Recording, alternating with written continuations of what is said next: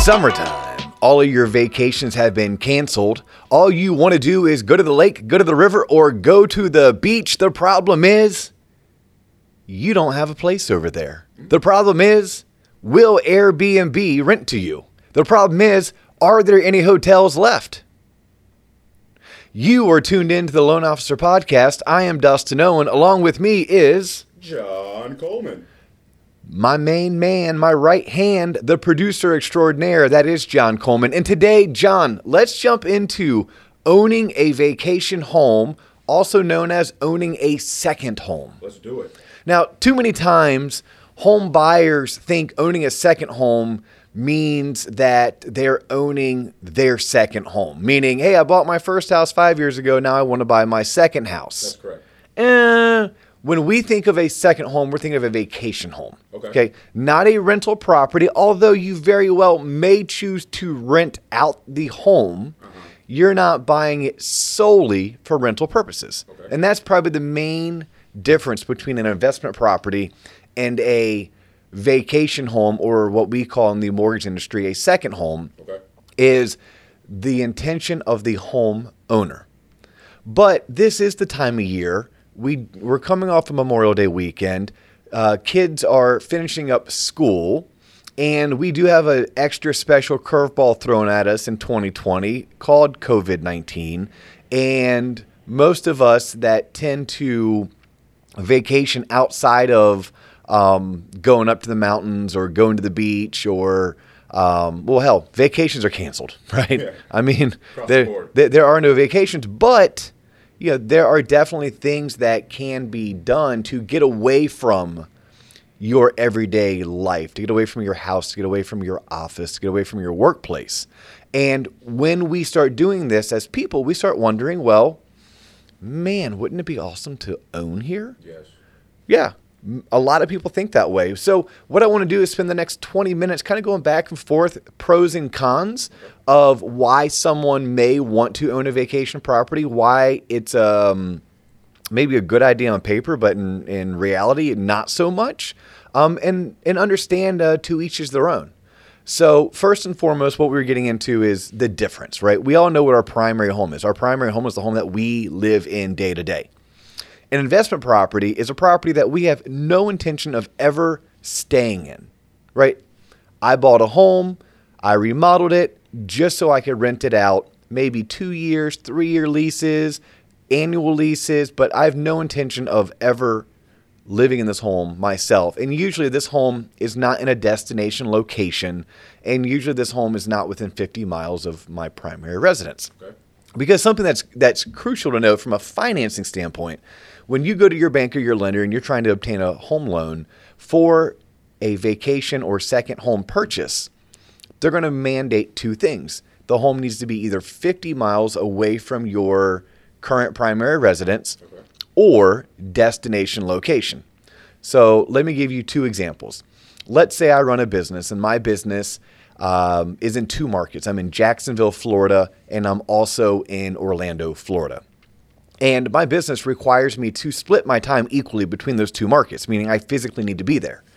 Well, it's very plausible for me to own a secondary residence in Jacksonville as well as a primary residence in Orlando because A, Jacksonville to Orlando is greater than 50 miles away, and B, I'm personally going to be utilizing that home as a secondary residence. Um, same thing can be said if I do business in New York City, but I prefer to reside in Orlando, right? So that, that's, a, that's a pretty simple use for a secondary residence. And I'm also 50 miles away. Yep. Now, my home to, let's say, New Smyrna Beach. New Smyrna Beach is the beach of locals here in Central Florida. Uh, tourists go to Daytona Beach. Locals tend to go to New Smyrna Beach. Or if you live further south, you may go to Cocoa Beach. And that's for those, those of us in Orlando. We start getting more towards western central Florida. You start going to like Clearwater Beach and St. Pete Beach and Indian Rocks Beach on the west coast versus east coast. But I digress. I can buy a home in New Smyrna, although my house to New Smyrna Beach is only 38 miles because is the beach a destination location? Yes. Yes. No different than if I wanted to buy a secondary residence that was maybe 30 minutes away from my primary residence, but it was in the mountains, or it was on a lake, or it was on a river. What constitutes being a destination location? Like, it sounds like the beach, somewhere nice, somewhere scenic. Is it a touristy area? Okay. Is it a place that people want to go and reside? Like an argument can be made if I bought a home on Disney property. Is Disney property a destination location? Yeah. Do I want to, on an annual basis, maybe even semi annual basis, maybe even monthly, like my buddy Andy does with his family? Andy lives in Virginia and they come to Orlando almost monthly f- to go to Disney. Um, one, one could state that yes, Disney, the attractions here in Central Florida would be deemed a destination location, but it's, it's typically that Okay. a place you would go to get away from um, your your suburban uh, planned unit development lifestyle. Gotcha. Condo at the beach, cabin on uh, in the mountain, cabin at the at the river or on the lake. Okay. That would be a destination location. So all this can be done, and all this can be done from a financing standpoint with as little as 10% down. But that is something that is crucial for anyone who is interested in buying a vacation home, which this is the time that this is going to happen. You're going to go on vacation. You and your spouse are going to fall in love with wherever you are. You're going to have the most magical time and be like, oh, we should buy here. Okay, well, wh- what does that look like? What does it look like to buy? First and foremost, in order to finance that purchase, it's going to be 10% down, minimum. Um, now, at 10% down, you're going to be struggling with well, do you pay private mortgage insurance or do you qualify for a loan that doesn't require private mortgage insurance? So, without getting into all that, just know it's 10% down. Also, know that when you go to qualify, you have to qualify with whatever your current home's payment is plus the payment of this new property. So, you have to be able to qualify with basically two monthly mortgage payments. Now, just because it's a vacation home does not mean that you cannot rent it.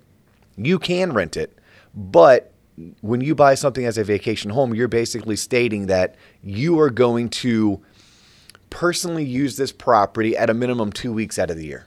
Mm, okay. So you can't buy it and rent it 365 24/7, right? If you do so that's an investment property. Now you're buying you know, now you're following investment property guidelines which are way different than a second home or a vacation home guidelines. Now, I talked about qualifying. Now you and your spouse also want to budget because you may very well sit back and say, "Yeah, I know that in order to qualify for the financing, I have to qualify with the primary with my primary housing payment plus this new housing payment as well as all my other debts, things like student loans and car payments and credit cards, et cetera, et cetera." But I do plan on renting it, right? Maybe it's a condo at the beach and I plan on renting it January through March to snowbirds. Maybe I plan on renting it every other week in the summer. I want to use it my two weeks. Maybe I want to use it one week in June, one week in July, but the rest of the time I do want to uh, rent it out, and you definitely can. And you definitely want to work that into your personal budget because personal budget is going to differ than, than, than how you have to qualify. All right, we do this all day long at Waterstone Mortgage, where we do consultations with home buyers, and we tell them up front, look, I'm going to be able to qualify you for more home than you want to afford. So it's less about how much I can qualify you for. It's more about what are you comfortable with. Same thing's going to apply on a second home, but it's probably going to work uh, in reverse. It's going to be, hey, I can qualify you this, for this, but let's make sure you're going to be comfortable with it. And, and you're going to walk through the, the financing of, or not even the financing, but the, the overall total budget in terms of I can rent it this many weeks for this much money. It's going to cost me X amount of dollars in upkeep, X amount of dollars in association dues, etc. And whether or not someone buys a vacation property or not is 100% a personal preference. No different than whether or not somebody rents it is going to be a personal preference. I'm one to state if you have to rent it for it to make sense for you on a budgeting standpoint, take a really hard look at this decision.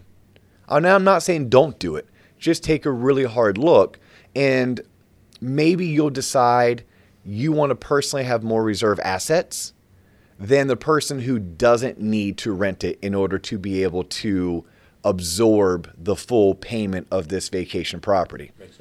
Also, when you run your numbers, you have to a factor in things like vacancy But you have to factor in also things like repairs. I mean, if it's a single family home, it's going to break. The AC is going to need to be fixed. The the roof is going to leak.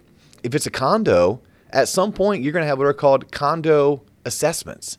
And I have friends right now that are dealing with a true story $75,000 condo assessment. Please digress. Yeah, 70 so they bought a condo. These condos were built in the in the late 70s, early 80s. Okay. The condo needs a the condo the condominium, the project, the the the building needs a complete overhaul.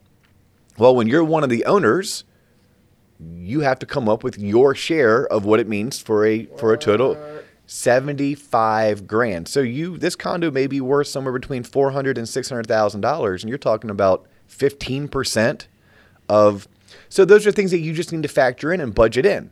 Like like could you come up with that 75 grand? If it's an AC, could you come up with 6 or 8,000 dollars worth of w- worth of uh well money Yeah. Yeah. money for for a, a brand new AC. Wow. But then when you're also running the numbers, how much do you love going to this one city, this one beach, this one lake, that this one mountain?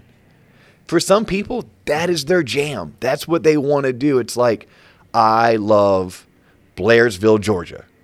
That's I have memories, I have lineage, I, I have I, I don't want to go anywhere else when when when I get time off, I want to drive to Blairsville. Okay. Awesome. Nice. For that person, maybe they want to buy a cabin in Blairsville. Mm-hmm. For other people, and I'm probably more in this category, I love Blairsville. That's actually where I proposed to my wife.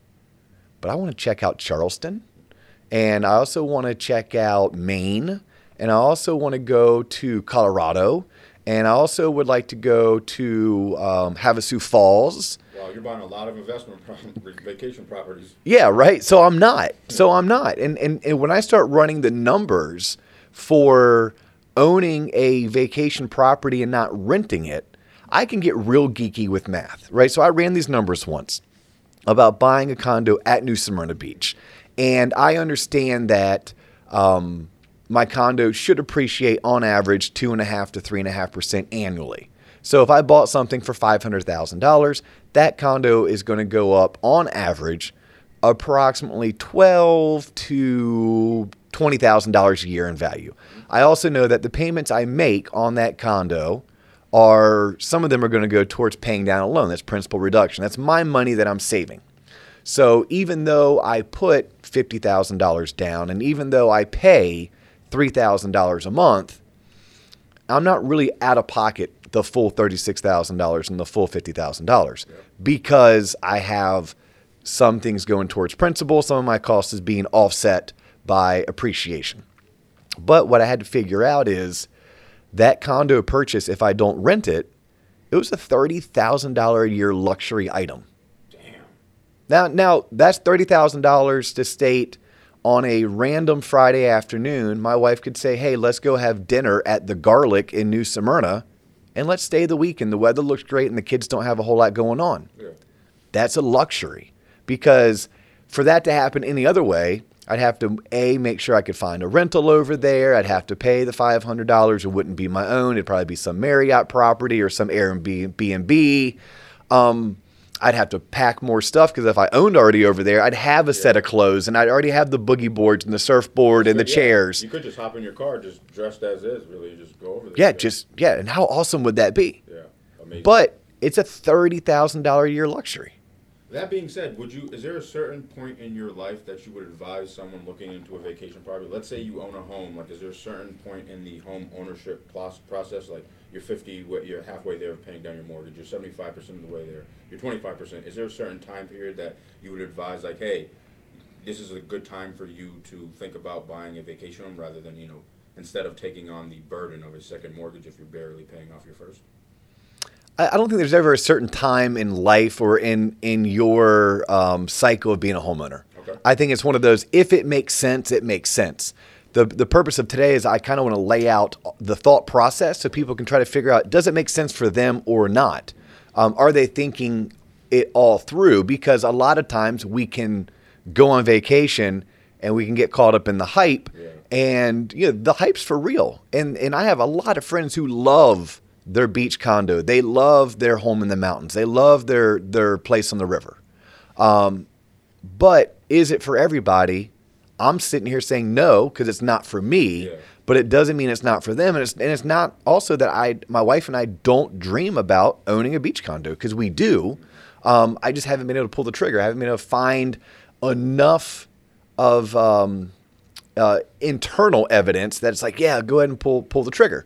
Because when I start running the numbers, I don't know if spending thirty thousand dollars a year is on that luxury item is is what I'm ready to do. Because I if I had thirty thousand dollars, that's a lot of money. That's a you know it's like if I even if I had the thirty thousand dollars, would I rather use it by taking two or three really awesome vacations Yeah. to literally you name it. Maybe I want to go watch the Jaguars play a game in London.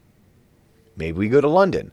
Maybe I want to go skiing. Maybe I want to go to Alaska. Maybe I want to go to a dude ranch. Maybe I it's like maybe I'd rather do a bunch of other things than than just be able to on a whim pick up and drive an hour to the coast and stay in a place that's my own. Yeah. Now that being said, what if I did rent it? Right? What if I did rent it and now I know that I can rent it enough that it's paying for itself and maybe my my financial outlay is basically what I would have paid spending the money on the Marriott hotel room or on the Airbnb. Yeah, that's a good point. But then when I rent it, I now have strangers using it. I, you know, maybe the wear and tear goes up, maybe someone breaks it, or the worst part is that when people buy these vacation homes, well, their friends and family want to hook up. Uh, yeah. Hey, man, hook me up. Hey, are you, are you, Hey, you gonna be out there this weekend? yeah, yeah, yeah. And it's like, look, are, are you going to tell your mom and dad that they can't go to your beach condo? Absolutely not. Okay. But when they go over there, do you know what they're going to do? Go through every single cabinet drawer, rearrange. What is this doing here? Oh, are they? Yes. Okay. Yeah, Well, mine at least. yours Yeah. will. So I'm, I'm thinking more financially. You know what they're going to do? Oh. They're going to wash their clothes. They're going to turn on the the power. They're going to run water. Um, run up that bill. Yeah. Yeah. So like you don't think about this, but you let your best friend and, and his family use it for a long weekend. You let your parents go over there for a week. Now you haven't used it, but all of a sudden you see that your utility bill is triple. I just thought of this when you mentioned that. It's like, oh, you want to go over there? Yeah, you want some cable? Okay, maybe not cable. You want some Wi-Fi? That's a monthly expense. Gotta Yeah. keep that up. You can't just switch it on and off. Well, and, and that is something to think about as well. Yeah, is that you know it, it's it's more than just the payment. It's the payment Yep. plus the taxes, plus the insurance, plus the association dues if we're talking about a condo, plus utilities. Now, sometimes association dues at a condominium project will include some of your utilities. Maybe your water and your cables included, um, but it's still things you have to factor in. And again, to some, I mean, I, I, I can rattle off my buddy Chris, my buddy Art. Like they love their condo, they just do, um, and and they have figured out to where their condo has paid for itself year in year out. But when you do that, when you rent out your condo at the beach or your place on the river, you're also losing some of that flexibility of, oh, I want to run over there this weekend. Oh, well, you can't. It's being rented. Um, so it's just you know that, that that's all food for thought for someone who's looking at doing it. And look, I I mean I'm in the living of financing second homes and condos, so I don't want anyone to think that it's a bad decision because it's not. Just make the decision for what it is. It's a bit of a luxury item. It can be um, an investment, but when you purchase it, you shouldn't be purchasing it for investment purposes. You should be purchasing it because it's a lifestyle choice, because it's a luxury item. Now, it could be a luxury item that, again, you work out financially that it will benefit you long term. Like, what if for 25, 30 years you're able to own this vacation home?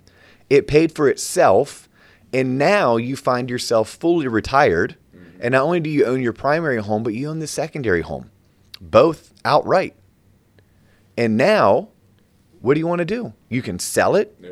Heck, you could sell your primary plus this vacation home and then just go buy the best Mac Daddy home that suits all of your needs. Maybe it's in a destination location, but it's a house and not a condo, and it's on a better waterway with a better view in a bigger city.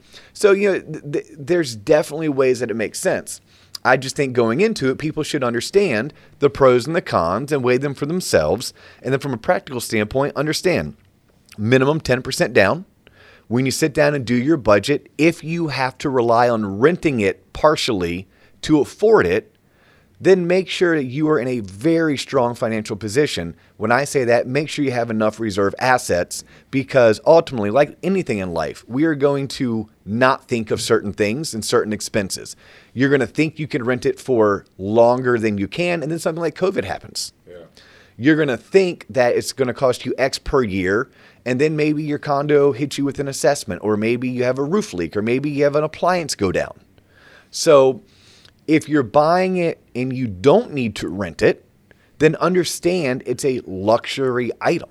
And then look at the cost of that luxury item and ask yourself, would I rather spend my additional leftover money on this one luxury item, or are there better luxury items out there for me?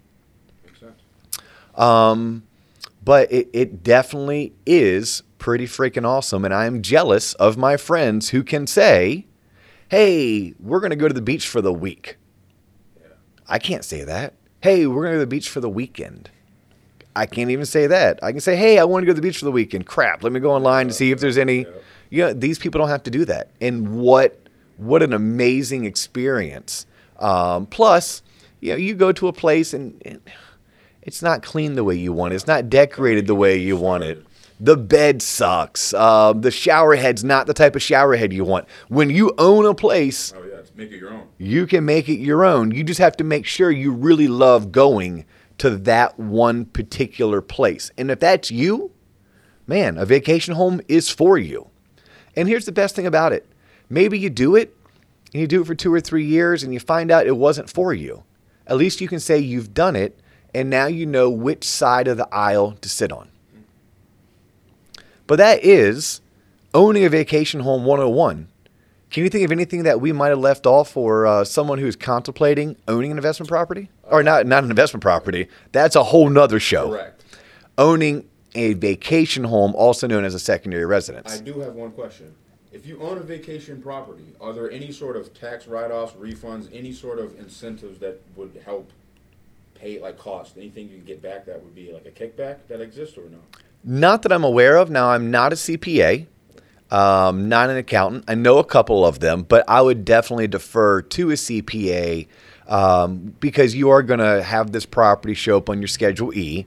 Obviously, Schedule E on your on your 1040 tax return. Um, obviously, if you do choose to rent it, my understanding of the of the IRS tax code is you do have to claim that as income. Then I'm sure you have certain expenses that you can offset against the income. Um, but I don't know if there's any additional tax write-offs because it's not your primary home. Um, but you know, I do know if you rent it, you will have to claim income on uh, on that rent. And I do know that overall, owning real estate is a pretty darn good investment long term, especially when it comes to the creation of wealth. So buying multiple properties that you're going to use and that you're going to use properly can very well lead to someone becoming much wealthier later in life than if you don't. So there are definitely some benefits that want to be um, dug into, that want to be analyzed, that want to be thought out when it comes to it. But at the same time, don't make any rash decisions. Make sure it fits into your overall financial picture and make sure it's, it's going to make sense for you. And if you have any further questions, I'd be more than happy to help uh, anyone walk through the pros and cons. Um, I can even walk you through how I made the decision not to pull the trigger. But by the way, I'm still on an MLS search because I kind of still want to do it. Um, and then we can also talk about qualifying and, and are you ready financially? Like, are you set up financially both in terms of your career and your job situation and your income and your reserve assets and your other debts. And I mean, we, we can talk about leveraging equity in your primary home to come up with the 20% or 10% down payment for your secondary residence. I mean, there, there are definitely some ways that we can make this happen as long as it makes financially financial sense to the potential homeowner. But now is the time people are going to go away and they're going to rent a place and they're going to think, how awesome would it be if we owned? And why do I know that? Because I do that every time I go on vacation. I thought it, it's oh, it'd be great to own something at Beaver Creek. It'd be great to own something in the mountains in Tennessee. It'd be great to own something in New Smyrna Beach. Hey, if you want to look into it, give me a call. I would be more than happy to spend 15, 20 minutes helping you brainstorm what's best for you. And if you want to get a hold of me, the office number is 407 645 6363. Um, you can find us on Instagram, Facebook, the Loan Officer Podcast. You can find John Coleman just by Googling his name. And um, you know, if you ever want to email me, I, I use my Waterstone work email for just about everything, and that is dowen at waterstonemortgage.com. He's John Coleman. I'm Dustin Owen. You just finished listening to the Loan Officer Podcast. We appreciate you. Share us, like us, tell everyone about us. Peace.